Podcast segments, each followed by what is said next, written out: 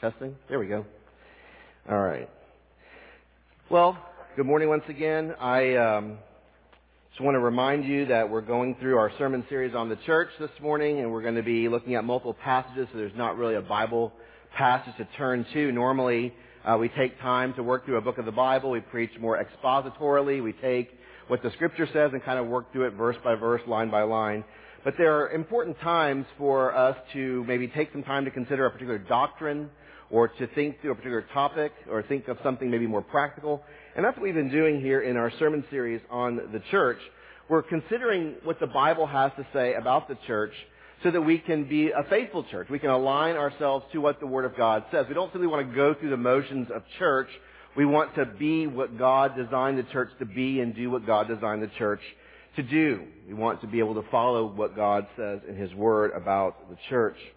Well, last Sunday we began to think about this idea of church membership, topic of church membership. And we're going to continue on that topic today. I said last week this would be a two-part message.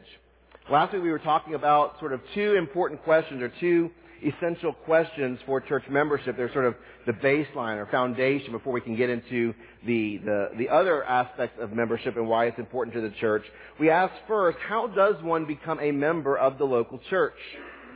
Whatever process a church may use to make someone a member of the church, the most essential thing to consider, in fact, the essential thing, the primary thing, the most important thing that must be done or be considered is that that person that would be member must be a Christian. A person must be a Christian in order to be a church member. Now I know there's a lot of churches that don't practice that, but according to God's Word, that is essential. You cannot be a member of the church without being a Christian. How does a person become a Christian? Well, Jesus told us that we need to repent of our sins, turn away from our sins, and then he said we need to believe in the gospel. That is, to trust in him and trust in what he did for us on the cross and in his resurrection from the dead. Those two events are what give us salvation. So for us to be saved, for us to have a right relationship with God, we must believe that Jesus is the Christ, that he died on the cross for our sins and was raised again from the dead? That's the first question. How does one become a member of the local church? The essential answer to that question is become a Christian. The second question was, what is the nature of the relationship among the members of the church? And we said that the relationships that we have with one another in the church are not really loosey-goosey or fly-by-night, right? That there is a, a formal relationship that is expressed in a church covenant. And the word covenant just refers to a binding agreement that solidifies our relationships with one another in the church. And we'll talk more about that again as we get to the end of the message. So those are the first two questions. I have two more questions I want to ask and try to answer this morning. They are follow-ups to what we talked about last week. First, I want to ask, why is church membership an important part of our Christian discipleship? We've been making kind of a big deal about this, but why? Why is church membership important? Why is it important to our own discipleship? The answer to that question, I think, will reveal to us the benefits of membership, why God would intend for us to be members in the first place. It is for our spiritual good. It is for our spiritual maturity, and we'll talk about, more about that in just a moment. The second question I want just to kind of throw out there now, we'll pick up a little bit later on, is how do we live together in the church? How do we live together as members of a church? And the answer to that question will, I think, reveal to us the responsibilities that we have as church members one to another. So let's think first about the benefits. Why church membership is, is important. Why it's important to our own discipleship. How does church membership benefit us personally? How does it benefit us corporately? Well, there's, well, we could probably make a long list. Let me just give you four ways that I think that church membership is essential, is important to our own spiritual growth and spiritual lives. First, church membership assures us of our faith in Christ. Church membership assures us of our faith in Christ. Now, since only Christians can be church members, membership in a local church is a public declaration that one is actually a Christian. We make that public declaration initially through baptism. We'll talk about that in another sermon. But our ongoing declaration that we are church members, or that we are Christians, is being part of a member of a local church. By joining a particular local church, a person testifies that he is a member of the universal church, the larger body of Christ, all of God's people of every time and place. God has, when God saves us, He brings us into His family. He incorporates us into the universal church. How do I know that I'm a part of this mystical, invisible, universal church? It is by being a member of a particular local church. In the local church, the Holy Spirit offers us assurance of our faith as we minister to one another as fellow members. The Holy Spirit works in our lives. He offers us assurance of faith as we interact with one another. We'll talk more about that in a little bit.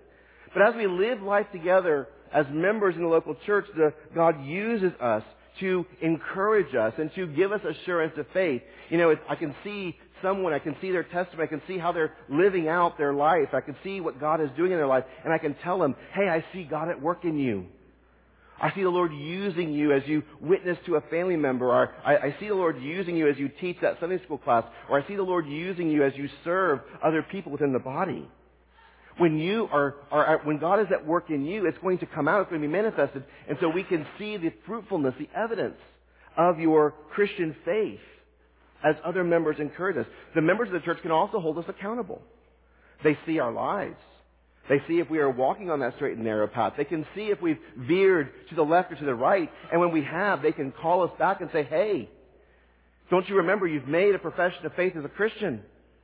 Don't you profess, don't you claim to follow after Christ? This is not the way. So members can hold us accountable, which again can reassure us of our faith. And just the encouragement that, that, that there are other Christians who believe the same gospel who worship the same Lord, who embrace Christ's mission, who pursue the same sanctification, who willingly link arms with us to help us in these pursuits, I think bolsters our faith in Christ. It assures us that we are truly trusting in Him. It would be very hard, I think, to be a Lone Ranger Christian. But when I hear you sing the same songs I sang this morning, that's such an encouragement that there are other people who who believe those truths that we've just sung, when I hear others hearing the Word of God, the same gospel message, who believe the same Bible, who desire to put it into practice in their lives, that's encouraging to us.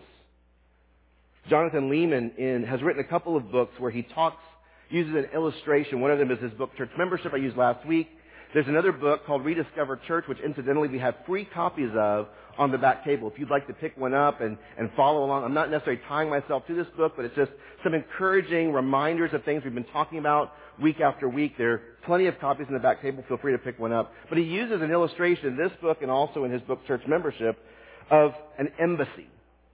An embassy, a political embassy that describes or illustrates the way that our church membership assures us of our faith. An embassy is an institution that represents one nation inside of another nation. It declares the home nation's interest to the host nation, and it protects the citizens of the home nation living in the host nation. Leeman tells the story of a time when he lived in Belgium as a student, and he was a few weeks away from his passport, or he was a few weeks away from returning home back to the United States when his passport expired. And he knew that would be a problem both in Belgium, living as a foreigner in that country according to the laws of their land. It would also be a problem when he came home. So what did he do? He went to the U.S. Embassy there in Brussels and he had them renew his passport. Why did he go to the U.S. Embassy? Because they were the embassy. They were the political body there that represented the interests of American citizens and the American government. The, um, the embassy did not make him an American citizen, but it affirmed that he was already an American citizen by renewing his passport. And that's what the church does for us. The church does not make a person a Christian. Just simply coming to church does not make a person a Christian. Becoming a member does not make a person a Christian. But the church declares that we are indeed followers of Jesus. And so in that sense, the church is the embassy of heaven, representing the interests of our heavenly home, even as we live in this world that presently hosts us. So church membership assures us of our faith in Christ. Secondly, church membership bears witness about Christ to the world. When we are church members, we mark ourselves as Christians. We are not simply like everyone else who lives out in the world, but we are distinct. We are unique. And so when we become members of the church, we identify ourselves as Christians to one another, certainly, but we also mark ourselves as Christians to the world. Being a church member testifies of our allegiance to Christ. We are citizens of His kingdom. Our changed lives mark us off from the world. And as the world wonders why we are different, we bear witness to them about Christ, the Christ who has redeemed us. Jesus tells us in Matthew chapter 5 verses 14 and 16, You are the light of the world. A city set on a hill cannot be hidden. Nor do people light a lamp and put it under a basket, but on a stand, and it gives light to all in the house. In the same way, let your light shine before others so that they may see your good works and give glory to your Father in heaven. And Peter writes in 1 Peter chapter 2 verses 9 through 12, But you are a chosen race, a royal priesthood, a holy nation, a people for his own possession, that you may proclaim the excellencies of him who called you out of darkness into his marvelous light. Beloved, I urge you as sojourners and exiles to abstain from the passions of the flesh which wage war against your soul. Keep your conduct among the Gentiles honorable, so that when they speak against you as evildoers, they may see your good deeds and glorify God on the day of visitation. Peter there tells us what we are a separated people, a holy nation, a, a priestly class, a chosen people. And what does that then signify to the world? It signifies that we are not like the Gentiles. That our good works, our good deeds, our deeds born out of Christ that work in our lives. So that we are now dis- different and distinct from them. So that when they see us and they, they call us evildoers, they know there is something different about us and we give glory to God as a result of that. So bearing witness to Christ as a church ultimately has an evangelistic purpose. When we are members of a church that has an evangelistic purpose or an evangelistic function, because by our witness we call people to believe the gospel and be saved. Third, church membership edifies the church. Church membership edifies the church. We need to remember that our discipleship is a community project, and church membership helps us to remember that. If we're going to grow in Christ, we need other Christians to help us, and we need to help other Christians. God uses all of his people in a local church to edify that church. And Paul writes about this so beautifully in Ephesians chapter 4 verses 11 through 16. And he gave the apostles, the prophets, the evangelists, the pastors and teachers to equip the saints for the work of ministry, for building up the body of Christ until we all attain to the unity of the faith and of the knowledge of the Son of God, to mature manhood, to the measure of the stature of the fullness of Christ. We are to grow up in Him. We are to grow up in every way into Him, who is the head, into Christ, from whom the whole body, joined and held together by every joint with which it is equipped, when each part is working properly, makes the body grow, so that it builds itself up in love. So if the church is central to God's redemptive purpose, and we saw, saw that a few weeks ago, then it makes sense that He would have us to be part of the local church in order to build it up and to strengthen it and to edify it. And fourth and lastly, why is church membership so important? What, what are the privileges of membership? The last one is that membership brings glory to God. Church membership brings glory to God. The church displays God's glory. In all that we do, the church is to display God's glory. It displays God's glory to one another, and it displays God's glory to the, wor- to the world. Well, how does the church display God's glory? Well, first of all, it shows that we are trophies of His sovereign grace. We are a testimony to what He has done for us in Christ. It shows His good work. It shows His redemption. It shows His salvation. So when we join a church and participate in its life, we are displaying God's work of grace because it is a work that He alone gets glory for. But secondly, we, as a church, display God's glory when God is actively at work in us and among us. We bear witness to His blessing and to His sanctification. We reveal that He is present and active in us, that He is accomplishing His sovereign and good work in us and through us. We saw this back in Matthew chapter 5 verse 16 where Jesus says, In the same way let your light shine before others so that they may see your good works and do what? Give glory to God Give glory to your Father who is in heaven. We also saw Peter say this in 1 Peter 2.12. Keep your conduct among the Gentiles honorable, so that when they speak against you as evildoers, they may see your good deeds and do what? Glorify God on the day of visitation. So those are the reasons why we ought to be members. It is for our spiritual good. It is for us to be able to accomplish God's purposes for the world. Let's think now for the rest of our time about the responsibilities of church membership. What responsibilities does the New Testament make of us as church members? Or we can think about it this way. What does church membership require of me? What does it mean for me to be a member of the local church? How do the members relate to one another in this formalized covenantal relationship that we agree upon in membership? Let me summarize those answers in three broader categories, okay? And we're going to be here in the first one for a little while. So the first way, the first set of responsibilities that we have to one another, the first set of instructions or commands that are given to us as church members to indicate our responsibilities to one another can be described by the New Testament word allelon, which simply means one another. The New Testament describes our membership commitment to the local church by this Greek word that means one another. We participate in the life of the local church by, I'm going to just make this as a verb, okay? One anothering. We are to one another together.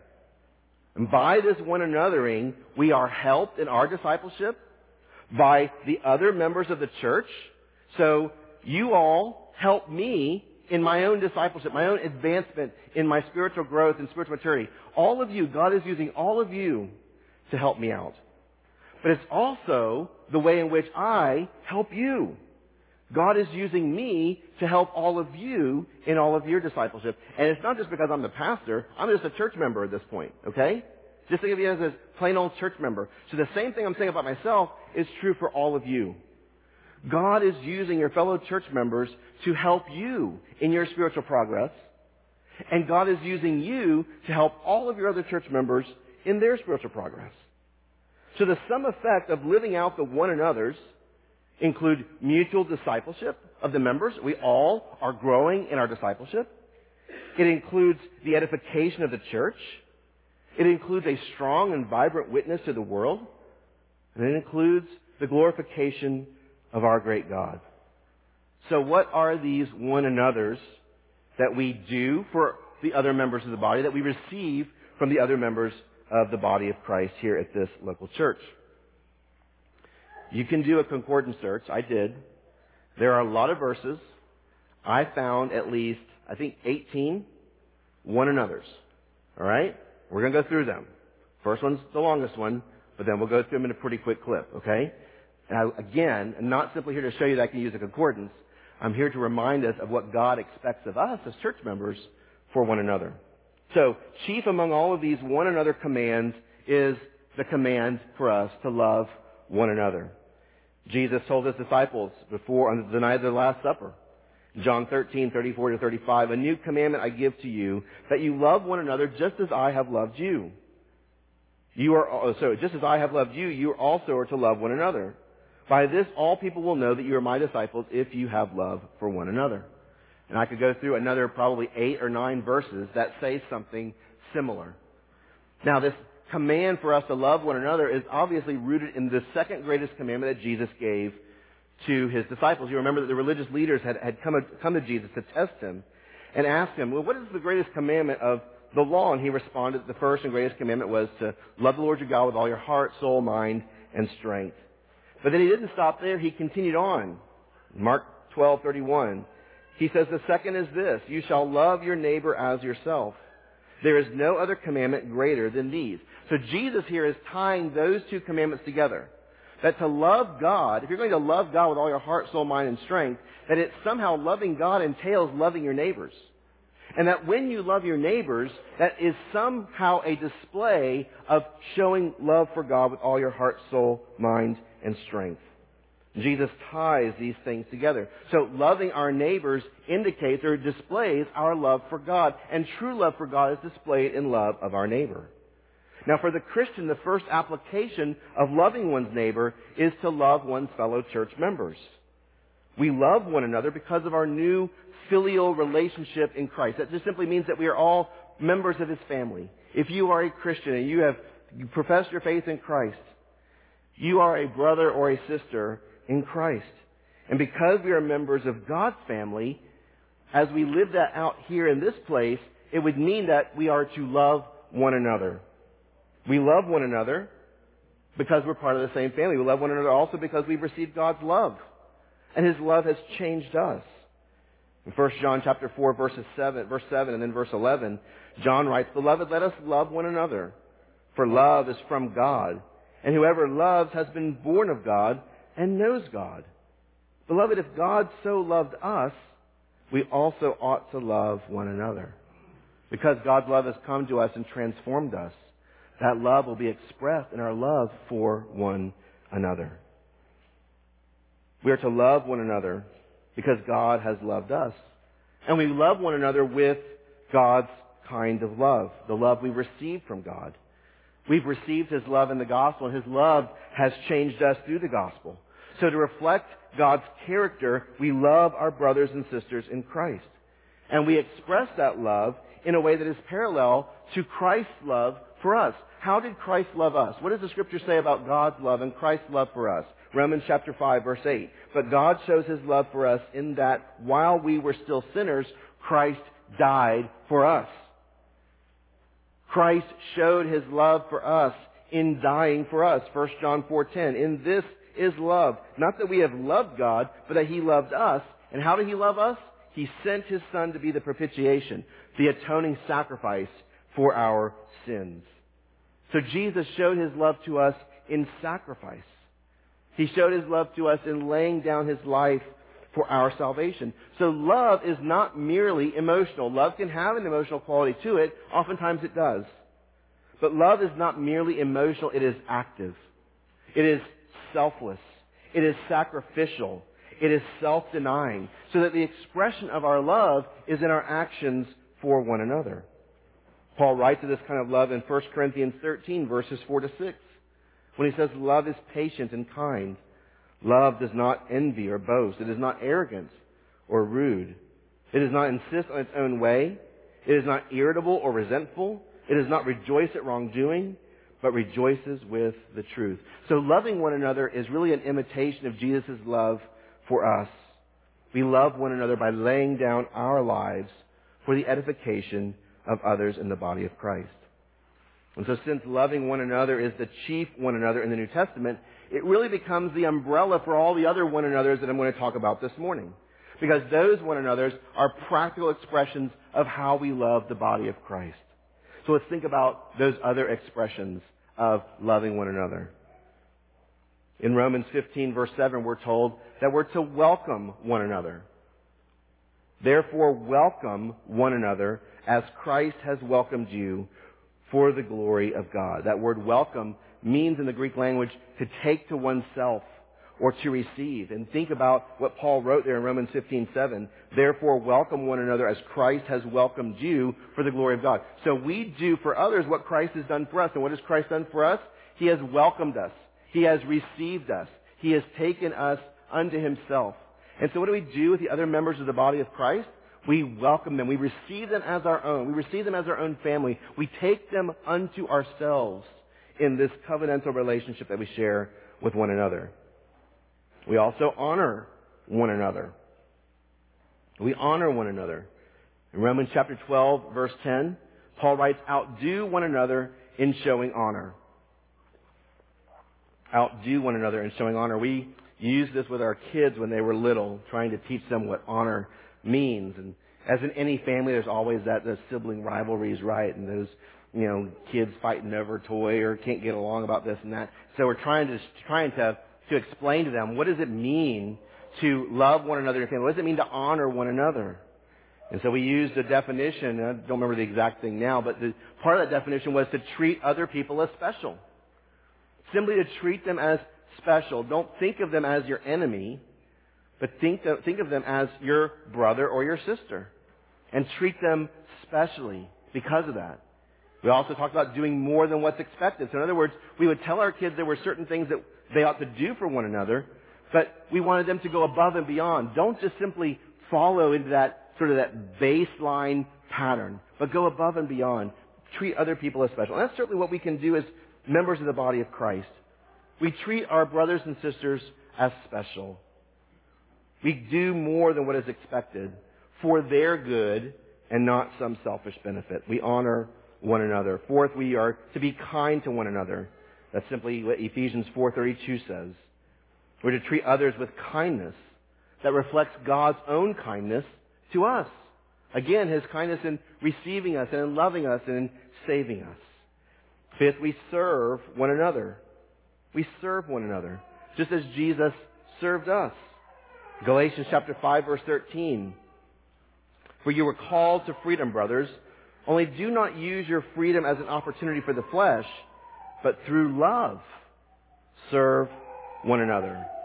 Through love serve one another. So there was this great boast of the Galatians that we are free. We have this freedom in Christ. But Paul says, don't use it as a license for your own opportunity, for your own benefit. Instead, take that freedom and understand that you have this opportunity to serve, to enslave yourself to your brothers and sisters in Christ, and you do it through love. 1 Peter 4.10 says, as each has received a gift, use it to serve one another as God, as good stewards of God's varied grace. Number six, we're to bear one another's burdens. Bear one another's bur- burdens. That's Galatians chapter 6 verse 2. So serving others means that we're going to be able, need to help others during their time of need. Think of a burden as a, as a heavy load that one carries, right? When we bear one another's burdens, we come alongside of them and lift that burden to make it lighter and to help them in that particular need or that particular season. Number seven, we're to do good to one another. Do good to one another. Galatians chapter 6 verse 10 says, So then as we have opportunity, let us do good to everyone, and especially to those who are the household of faith. That household there again refers to God's family. As we have opportunity, we are to do good for one another. 1 Thessalonians 5 verse 15 says, See that no one repays anyone evil for evil, but always seek to do good to one another and to everyone. Number eight, we're to encourage one another. Encourage one another. The word encourage simply means to put courage into. So by living together as members in the body of Christ, as we're doing these one anothering things, as we're serving one another and loving one another, we are encouraging, we are pouring courage into our brothers and sisters to make them strong, to be able to go out into the world and to live courageously for Christ and follow His ways. Encouragement can take many different forms. It can take the form of edification, of building up, right? 1 Thessalonians 5 verse 11 says, Therefore encourage one another and build one another up just as you are doing. Encouragement takes the form of exhortation so that we keep each other from sin. In other words, we can see people straying from, from the straight and narrow path and we go and encourage them and exhort them to not go down that path but to come back. Hebrews chapter 3 verse 13 says, But exhort one another every day, as long as it is called today, that none of you may be hardened by the deceitfulness of sin. Encouragement takes the form of prompting good works of love in the lives of our brothers and sisters. Hebrews chapter 10 verse 24 says, And let us consider how to stir one another up to love and good works, not neglecting to meet together as is the habit of some, but encouraging one another, and all the more as you see the day drawing near. Encourage one another. Number nine, sing to one another. Have you ever thought about singing to one another as being a way of serving and loving on your brothers and sisters in Christ? Paul writes of this twice in his letters, first in Ephesians 5 9, where he says we're to address one another in psalms and hymns and spiritual songs, singing and making melody to the Lord with all your heart. And Colossians 3 verse 16 says he, we're to teach and admonish one another in all wisdom, singing psalms and hymns and spiritual songs with thankfulness in your hearts to God this is so encouraging, right? Personally, for me, this is one of my favorite ones. And you might think oh, it's a little bit odd, right? Because we know about loving and serving and encouraging. But seeing to one another is a great tool that God has given to us, a great means of grace that God has given to us to encourage one another in the body of Christ. Right? I was having lunch this week with one of our college students, and he mentioned we were talking about, you know, what is it that really has attracted you to our church, and what do you love about our church? And he said it's the, one of the things is the singing. I can hear the people singing these great songs about God and great songs about the gospel. It's just so encouraging and so fulfilling and so strengthening. And I would say that's true. When we're singing these same songs of, where, I know I'm sitting in my seat or standing up, worshiping God, praising Him, but to hear the other brothers and sisters singing these very same truths, man, it really just lifts my heart to realize I'm not the only one.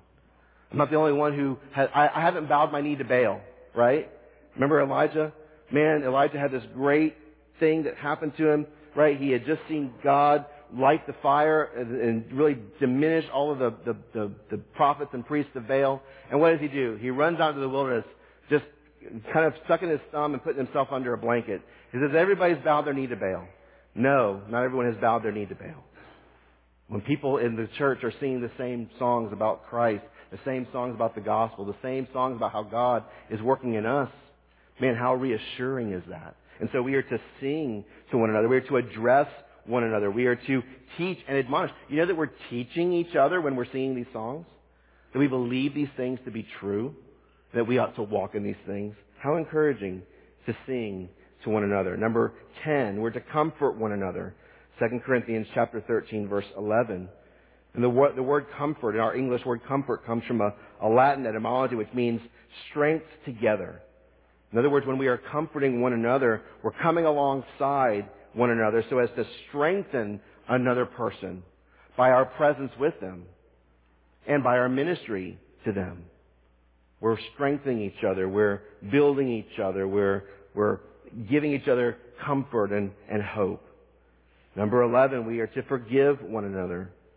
Forgive one another. Ephesians chapter 4 verse 32 says, Be kind to one another, tenderhearted, forgiving one another as God in Christ forgave you. In Colossians chapter 3 verse 13, Paul says that we are to forgive each other. As the Lord has forgiven you, so also you must forgive. When we forgive one another, we no longer hold the sins of others to our, to their accounts. That happens, right? We're fallen people. We still sin against one another. We still hurt one another. But when we forgive one another, we no longer allow those hurts and those sins to impact my life. We no longer hold those sins to another person's account. We forgive one another. Number 12, we're to be at peace with one another. Jesus says this in Mark chapter 9, verse 50. Be at peace with one another. Live peacefully. Romans 10, 12, 16, and 15, 5. Paul writes, live in harmony with one another. In 2 Corinthians 13, 11, he says, agree with one another. We're to have peacefulness among the body of Christ. Number 13, bear with one another. Bear with one another. Colossians 3.13 and Ephesians 4.2 just say this very same thing. Bear with one another. Again, sometimes our relationships in the body of Christ are strained. Perhaps there is conflict that breeds hurt feelings or distrust. Perhaps there is frustration with a weaker brother. Perhaps there is the disappointment of having to defer to another member that then leaves our own needs unmet. The members of the church are called to bear with one another, to be patient with one another, to persevere and endure with one another, so that God continues to work in their hearts and accomplishes His purposes. Number 14, we're to confess our sins to one another. James 5:16 says that very thing. Confess your sins to one another. By confessing our sins to one another, we remind ourselves that we are sinners in need of God's help. We need Christ's forgiveness. When we confess our sins, we can encourage the confessing one by reminding them of the gospel that Christ indeed died for our sins, that we have the assurance of his pardon and acceptance, that the path of righteousness is still laid before us to walk in. We can also hold one another accountable to keep us from doing those sins in the future. Confess your sins to one another. Number 15, we're to pray for one another. James 5:16. I'll say more about that one in just a little bit. Number 16, submit to one another. Submit to one another. Ephesians 5:21 says, "Submit to one another out of reverence for Christ." The word submit just simply means in the Greek language to order or arrange. It was typically used in a military sense, where they had the arrangement of the soldiers. There was sort of the, the, the list of, of commanding officers and how the, the soldiers would, would be regimented and who was char- in charge of each group and what the chain of command was going to be. When we submit to one another, we arrange or order our lives to the needs of our brothers and sisters. We offer ourselves to our fellow members. We humble ourselves by denying the right to ourselves, and we honor others by deferring to them. Number 17, we show humility to one another. 1 Peter chapter 5, verse 5. Again, the essence of Christ's love for us is a humbling of himself, a sacrifice of himself, so that we could be saved. We are to show humility to one another. 1 Peter 5, 5. And then finally, number 18, we're to show hospitality to one another. Show hospitality to one another. 1 Peter 4, 9. The word hospitality in Greek literally means to love strangers, to love foreigners. In the Jewish culture, Eh, when, when a foreigner was traveling through your town, you were duty bound by that culture to invite that foreigner into your home and to meet their needs for as long as they stayed in your, in your house. Every need was the host's responsibility. And so in this context, Christian hospitality is an opportunity for us to show kindness and generosity to others, to invite them into our homes, to meet their needs, to engage in spiritual conversations, to be a, to be a source of accountability, to be a source of prayerfulness, to be a source of encouragement. Well, these one another's command and defined what the Christian life should look like among the members of the body of Christ. These are the benefits that we receive from others to help us in our own spiritual maturation. But this is also the ministry that we offer to one another in their discipleship, in their spiritual progress. So it's important that we keep these things before us and strive to live them out continually before one another. And so we can categorize again that first set of responsibilities. We're still under the responsibilities that we have as church members. We can categorize all those responsibilities under the phrase one another, the one another commands of the New Testament. Second responsibility we have as members of the church is to use our gifts and talents and skills for the edification of the church and its members. We have the responsibility to use our gifts and talents and skills for the edification of the church and its members. In 1 Corinthians chapter 12, verses 12 to 27, which I'm not going to read now just for the sake of time, but you can read it later.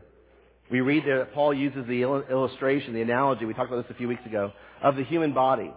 And how the human body is one body, but it's composed of many parts of the body. And that all of those parts are necessary for the healthy functioning of that body. And just in a similar way, God has built His church. God has designed the body of Christ to be one body composed of many members. So that every member contributes to the healthy function of the church. So by each member playing the role that God has given him, the church is built up, it's edified. It's essential that we all make our individual contributions to the health and edification of the church. What happens if we lose an eye? Well, we can still function, right? It's not that we die because we lose an eye. It doesn't render a mortal blow to our bodies, but it does limit our bodies to function in the way that God intended. Can we get along without a hand or a foot? Yes, absolutely. But that's not how God designed the body. The Optimal functioning that God designed his body for is limited. So every member has the responsibility to use whatever gifts and abilities and skills to edify the church and its members. And those gifts and abilities and skills can include very, and do include very practical things. I'm reminded that when God gave the instructions to build the tabernacle in the Old Testament, it says that He filled ordinary men with the Holy Spirit to be able to do it. Exodus chapter 31, one of my favorite passages of Scripture. The Lord said to Moses, See, I have called by name Bezalel, the son of Uri, son of Hur, of the tribe of Judah, and I have filled him with the Spirit of God, with ability and intelligence, with knowledge and all craftsmanship, to devise artistic designs to work in gold, silver, and bronze in cutting stones for setting and in carving wood to work in every craft. This was a very ordinary thing, right? Building, well, in some way it wasn't. It was building the tabernacle of God. This was a worship shrine for the people of Israel. But it was, in a sense, an every, ord- every ordin- everyday ordinary skills that were required to be able to do this. And yet God filled ordinary men with His Holy Spirit to be able to use those ways in a way that would glorify God and edify the nation of Israel. If there is a contribution that you could make to our church that you are not making, then I would encourage you to speak to an elder. Speak to me, speak to one of the other elders, so that we can pray with you and think through how we can utilize that gift for the edification of the church. As a church, we also have some tasks and ministries that are, need to be done on a regular basis, or that we would like to be able to utilize. Maybe they are not being utilized right now. We'd like to be able to have those things in place so that our church can run with more efficiency and, and again, optimize the function that God designed for us. So things like, you know, running the projector with the sermon outlines and the words for our singing. Or helping Alan to run the sound booth, or a day when Alan's not here, run the sound booth. Or greeting people as they come to church on Sunday morning, passing out bulletins or helping to clean up on Wednesday night after our Wednesday evening meal, or teaching a Sunday school class, or maybe filling in for a Sunday school class uh, for a teacher that maybe has to be out on a particular week. There's so many things. In fact, the elders have gone through and devised a list of things that we see are important needs to be done, important tasks that need to be accomplished, that we've put on the back table a sign-up list. And we would just ask you, we've been putting it in the bulletin for the last few weeks, Adam's been announcing it, just reminding you to, after church, maybe go through and look at that list, see what's on that list, prayerfully think about those things for a week or two and come back and jot your name down. So that what we would want to do as part of this series as, as elders and leaders of the church is to kind of get ourselves back together, get ourselves organized. It's been two years of, of of COVID, right, that has been kind of scattering all of us. We're, we're all back now. We're all going to push forward. We want to get ourselves organized. We tried to do this two years ago. We're going to get back on it and do it again so that we can be again the church that we desire God for, that God wants us to be. So I just encourage you to uh, prayerfully consider that over the next few weeks. The elders will take that list in a few weeks and begin organizing it and get ourselves in a place where we're functioning again for better efficiency for the sake of the edification of the church that there's something that's on the, that's on the list that you think you can contribute. Maybe you're not very technical. Maybe you're not very good with maybe working around people. Maybe you like to work more behind the scenes. Whatever it may be that you have that you want to be able to contribute, please let an elder know so that we can maximize that for the glory of God and for the good of the church. Third and last responsibility that we have as members, church members, to fulfill our covenant obligations to each other. The third responsibility that we have as church members is to fulfill our covenant obligations to each other. Last week, I made mention of the church covenant. We even read it before communion. And I had a couple people say, hey, can I get a copy of that? So we've made a copy of the church covenant, and it's on the back table over there right in front of the sound booth. I've had a couple people say, hey, you know what? I just want a copy of this, put it in my Bible. I want to read those scripture passages that are, are cross references for those things that we said that we'll do for one another. A lot of them are ones we've talked about and read this morning. Some said, I want to stick it in my Bible so that when I do my prayer time, I can be praying for these things for myself, and I can be praying for them for the members of the church. So by all means, please, pick up a copy of the church covenant and use it as a prayer tool. But we talked about this last week, about our commitment to one another. That this covenant is a binding agreement that we make to one another as members of this church. We devote ourselves to doing these things for one another as long as we are members of this church. Now, I don't have time to go through this covenant line by line, and in fact, we've covered a good many of the things in the message array this morning. A lot of the things that are in here are those one another things. Okay? But let me just point out a couple of things, three things real quick that we haven't addressed yet that I think are important to emphasize. Alright? So first, we expect our members to attend services regularly. We attend, we expect our members to attend services regularly. Hebrews chapter 10 verse 24 and 25 says, And let us consider how to stir up one another to love and good works, not neglecting to meet together, as is the habit of some, but encouraging one another, and all the more as you see the day drawing near. We've just talked in length about the one another's. It's awfully hard to one another when you're not with one another, right? To do the one another's, we have to be together with one another. To be able to edify the the body with our gifts and talents and abilities, we have to, to be with one another. It's hard to live out our covenant obligations to one another when we are not assembling with the body. So again, I would encourage you with whatever pastoral influence I may have in your life to make this as much a non-negotiable priority as you possibly can. Again, illnesses come up. Yes, there are times we are out of town. But let's not try to weigh between whether I should be in church or something else. Let's make sure that this is a priority. Let's make sure that we are attending these services regularly because I need you to help me and you need me to help you. So let's make this an expectation. Let's make, let's make this a non-negotiable priority. Secondly, we expect our members to pray for one another regularly. James 5:16 says, "Pray for one another." We encourage one another. We bear one another's burdens when we are praying for one another. By praying for one another, we carry a fellow member's need to the Father's throne for help. What an incredible blessing that God has given to us in this means of grace of prayer. This is what we're striving to do corporately at our Wednesday evening prayer meeting.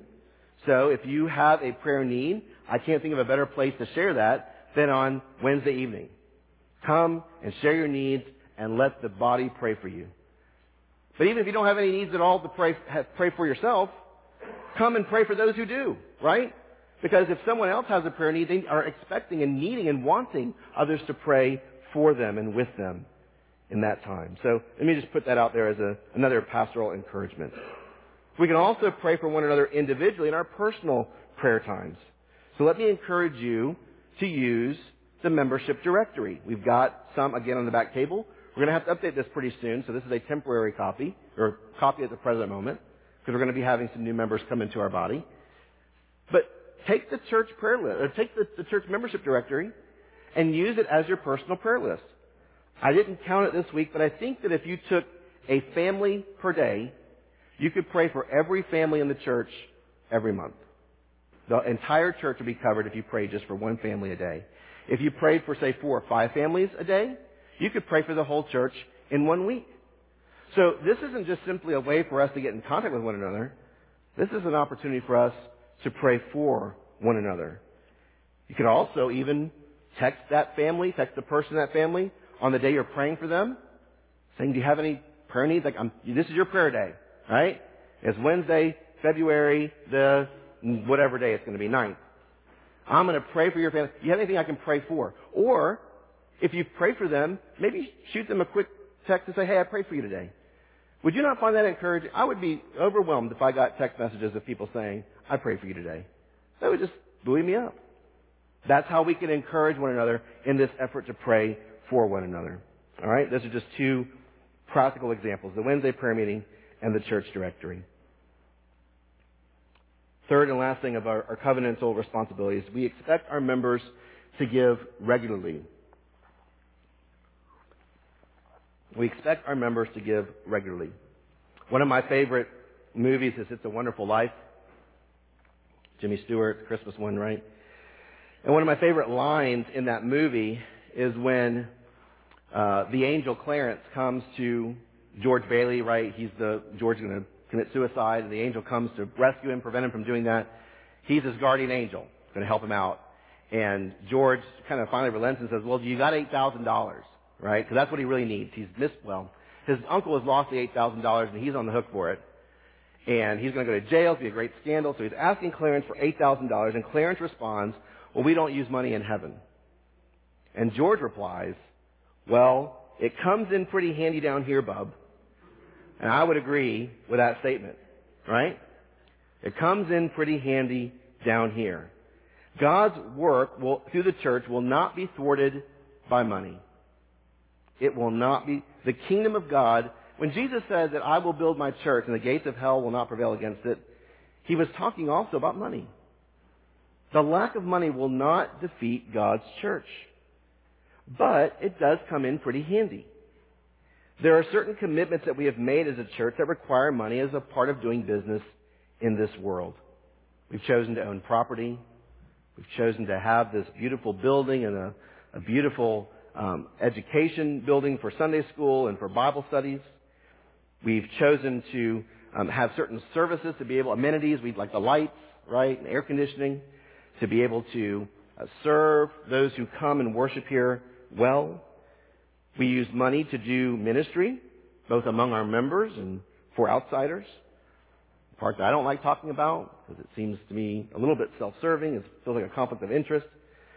Money provides income for the pastor so that I can devote my time to you and to serve you and to provide for your spiritual needs through studying the Word or counseling or whatever kind of ministry the Lord would direct me to do. Allows us to have a staff. Allows me to have Chris. What a blessing Chris has been since she has been our office manager now. A little, what, over two years, Chris? Is that right? Okay? Do you appreciate the slides to sing the songs to and the, the, um, uh, the PowerPoint notes? Do you appreciate the copies of the church covenant and the, um, the church directory that she formatted and printed out? We are able to do, the help that it provides for me personally, we're able to do those things because God's people commit, and because God's people contribute to the needs of the church. So we have the responsibility to give regularly to see that we are mutually benefiting from all these things that we have for us, for our needs, for our ability to meet here and to worship and to disciple and to fellowship. According to Paul in 2 Corinthians 9 verses 6 and 7, giving is more than a responsibility. It is a joyful privilege. Okay. That's the responsibilities. The one another's, our gifts, talents, and abilities, our covenantal responsibilities to one another. In Matthew 16 verse 18, Jesus promised, I will build my church. Mark Dever in his book, Nine Marks of a Healthy Church writes, if Jesus is committed to the church, should we be any less committed to it? We ought to thank God for the blessing of the local church. We should thank God for our membership in the local church. Our prayer would be that God would so work in us to bless us by being a committed member of the body and to help us fulfill our commitments to one another so that His church is edified and so that He is glorified among us and among the nations. We thank God for this unspeakable privilege of being a member in the local church. Let's pray. Lord, indeed, we are thankful for the church, and we are thankful for the provision of membership, that it is one body made of many parts. And as we have said often, Lord, how different the parts are, what variety you have blessed our church with. We are so thankful, Lord, to be part of this body. We are so thankful for how you have used the members of this body in, in my own life personally. And I'm thankful, Lord, for how you have allowed me to contribute to their lives, individually and corporately. And that's how you've designed it to be. We want to glorify you, Lord. We want to be healthy. We want to be vibrant. We want to be properly functioning. We want to be accomplishing your purpose. We want to be on mission with your mission in this world. So, Father, would you help us to see our own membership, our own commitment, first of all, to this church? Will you help us to be firmly rooted, Lord, as members and to devote ourselves wholeheartedly to this congregation? And would you help us, Lord, to do these things for one another in their lives so that they might be discipled and edified, so that the church might be strengthened, so that the world might be, might see our witness and so that you might be glorified. We love you, Lord. Just pray that you would do your work in us for Jesus' name and for his sake. Amen.